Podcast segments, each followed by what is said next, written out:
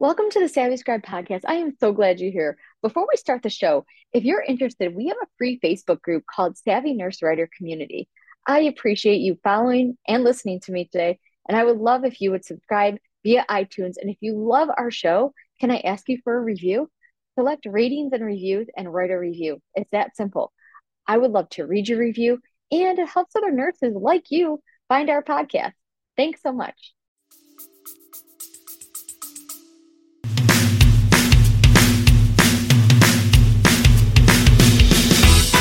Savvy Scribe Podcast, a podcast for healthcare professionals who are interested in starting their own health writing businesses. I'm Janine, a registered nurse and your host. I'm a labor and delivery nurse, mom to these two incredible boys, wife to my best friend, and owner of two crazy Great Danes. I help nurses discover freelance writing as an extra income opportunity with help from my guests.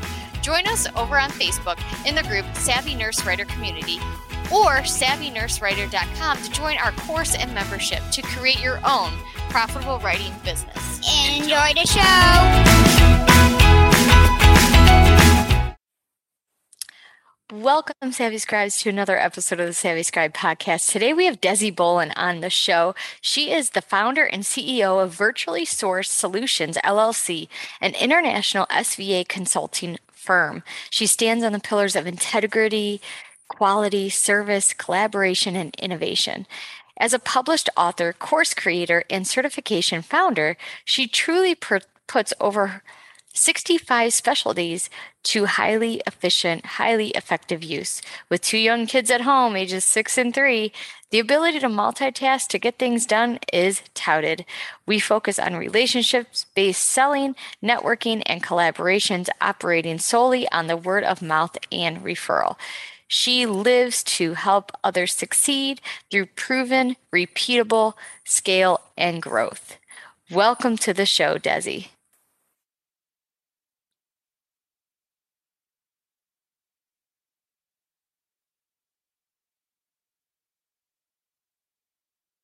Resume recording and live on Facebook here.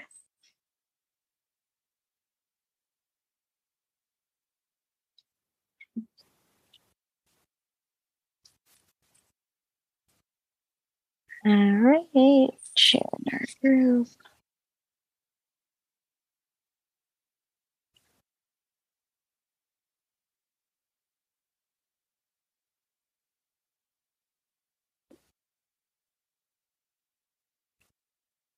Alrighty. We are now live on Facebook. So welcome to the show, Desi. How are you? I am so good, Janine. I am uh, have been looking forward to this for for a few weeks now. Um, so I'm so glad that uh, we were able to to set it up. Yeah, so I know who you are because we chatted back and forth via email for, like you said, last few weeks, which is exciting. I've been excited to have you as well. But tell our um, listeners a little bit who you are and what you do. Oh, yeah, for sure. Uh, so I am the world's first and foremost strategic virtual assistant. Um, by now, most everyone knows what virtual assistants do, um, I kind of take it to the next level. Um, so I have over 70 specialties I do for companies, depending on what their needs are and where they're looking to grow to. Um, a lot of what I do centers around scaling and growth of a company. Um, and and really focuses on the advanced level support that um, most nobody knows about.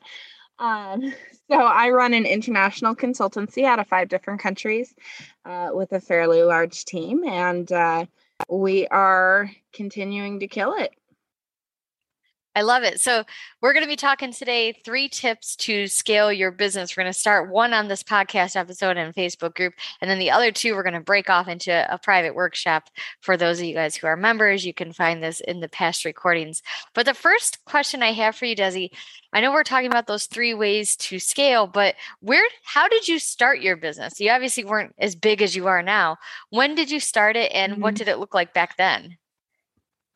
Back then when i first started i was essentially uh, just a virtual assistant and it's kind of evolved into um, doing all these different things. Now i'm i'm all kind of your classic type a overachiever so i uh, i'm a perpetual student and I'm continuing to to learn and and uh, getting all of that under my belt so I can sit there and be of service to others um, in the scaling and growth of their business. But I started the company f- about four years ago. We're coming up on four years uh, when my daughter was five months old, um, and it's it's mainly because I wanted to be here for them. Um, I do have two kids. My my son is now six, and my daughter's four. Um, so it's that's really how it started. But I started as just a general VA doing uh, the general administrative work that um, a lot of business owners don't like to do themselves. Uh, it is very time consuming. So um, it, it's just kind of evolved as we've grown. What did you first start with and like what type of clients? Um, so I am from from the inception of the company. I have been industry agnostic. So I've worked with, oh my gosh, so many different industries, um, and I like it that way. I don't like to niche into a specific industry because I like to do something different every day. And, and being industry agnostic allows me to help more people.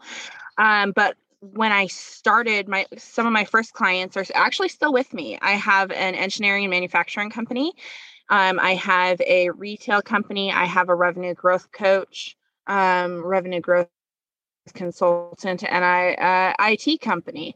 So as you can see, it kind of runs the gamut. But I've got more uh, clients now. Obviously, those ones are those four. They've been with me all four years. Wow, that's exciting, and the retention rate is sounds pretty incredible. So I have questions about that, but let's let's give that little tip away first. What's the first thing you should do when you're trying to scale a business? You need to know your customers. That is the first step to continuing to scale and grow a business. You need to talk to them, get their voice. And, and a lot of what I do revolves around that. I do a lot of buyer journey work. I do net promoter score surveys to kind of figure out where the company falls uh, with its competitors and what the customers are thinking of them and where they can improve. Um, but honestly knowing your customers and getting to know them and knowing that building that relationship and and making it something special is the first step to scaling and growing a sustainable business. Sustainability is the name of the game right now. So with that you know communication is key i think it's what you're basically coming down to is once you get a client stay in contact with them. How often are you mm. talking to your clients I talk to my clients every day, not all of them every day because I, I have quite a few. But, um, you know, I just make sure to make myself 100% accessible. Um, I have, you know, like six different ways that you can get in touch with me at all times. And uh, I, I pride myself on on that fact of being accessible and and, and being approachable is really key too. You don't want to seem um, high and mighty. You don't want to seem like uh, you're doing other things that are more important than your customer, because um, customer is really what's going to make a make or break a business. For sure, yeah, we all need sales and customers and whatnot. But with that, now I can see like there's six ways to get a hold of you. You always want to be accessible. You still have two kids. You still have a life. Do you put up boundaries in place at first when you take on a client? I, you know, I kind of let them know, hey, I, you know, I only work, you know, X amount of hours during a day. Um, but I don't really hold true to those. I, you know, I, uh, I tend to work late at night after the kids go to bed. So sometimes I'm working till two or three in the morning. Uh, it really depends on, on, um, what happens throughout the day. You know, being a stay at home mom and homeschooling, um, because we do live out in the country and, and uh, going to school just is not practical, especially during winter. We get 10 feet of snow. So it's wow. a little challenging. Um, so uh, handling all of that and then, you know, having family close by, things come up. Um, so you've got to learn to be flexible um, typically, I say if you need a project done, uh, give me 48 hours to turn it around. Typically, I turn it around in two to three hours um, because I'm hyper efficient. I don't like to leave anybody waiting. Um, and that's that's really you know the crux of it you you just got to be flexible i do set some boundaries you know if hey if we go after you have paid for x amount of hours if we go over that this is what i'll charge you um, and, and making sure that is clear before you begin a relationship with a client is is pretty key for sure now when it comes to your work hours, how off how are you working full time in your business right now? Are you working over that? What's it what's it looking like? Um for me because because I am that overachiever, a lot of times I'm working 7 days a week. Um you know, Saturday and Sunday like this past Saturday and Sunday, I didn't really work the full 8 hours. I worked probably 3 to 4 hours uh, broken up throughout the day um, but Monday through Friday, I do work uh, 10 hour days. Um, I would usually work from eight in the morning till six at night. And that um, is really just plays to the accessibility of um, of being there for for business owners. That's a typical work day uh, for most people. It's eight to five, so I tend to stay a little bit later. Nice, nice. And do they um do you go into like your day with a to-do list or do you go into your day with like what does my clients need right now um, i typically you know i have a checklist that i do um, and that is my to-do list. I have things that are longer projects that i have bits and pieces that i need to do throughout the day to a deadline but again i also do um, rush projects. Uh, is really a client contacts me this is hey this is what i need and i get it done. Um, so it's kind of a mix of both very good very good. Now okay so my biggest question from the start when you said you had uh, these different clients from all these different industries how do you keep everybody organized? Uh, well I, I guess that kind of um, falls under my type a personality. I uh, i just have in my brain they're all organized um but i do have i have so so many notebooks. I have notes on my computer. I just i put everybody into into their own bucket with all of their information and and um i try to make notes of of any projects that come up for them so i have something to reference if if a question comes up down the line. Very nice very nice. All right so um let me ask you before we go into the workshop portion what what are some ways people can get a hold of you or find out more what you're doing where you're involved and can follow along oh yeah absolutely the best way um, to get all of my contact information and even to reach out to me is go to my website which is virtuallysourced.com um, and uh, it's got my my phone number on there email there's a contact us kind of section uh, but Facebook, I'm on Messenger all the time, so feel free to message me there. That's a wrap for today's episode of The Savvy Scribe. Thank you so much for listening.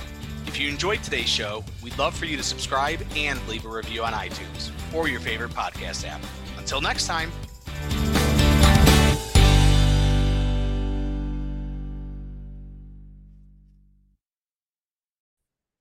Again, thank you for listening. If you're ready to explore freelance writing as your next PRN job or even full time, I invite you to check out our Savvy Nurse Writer community on Facebook and visit savvynursewriter.com to help you get started today.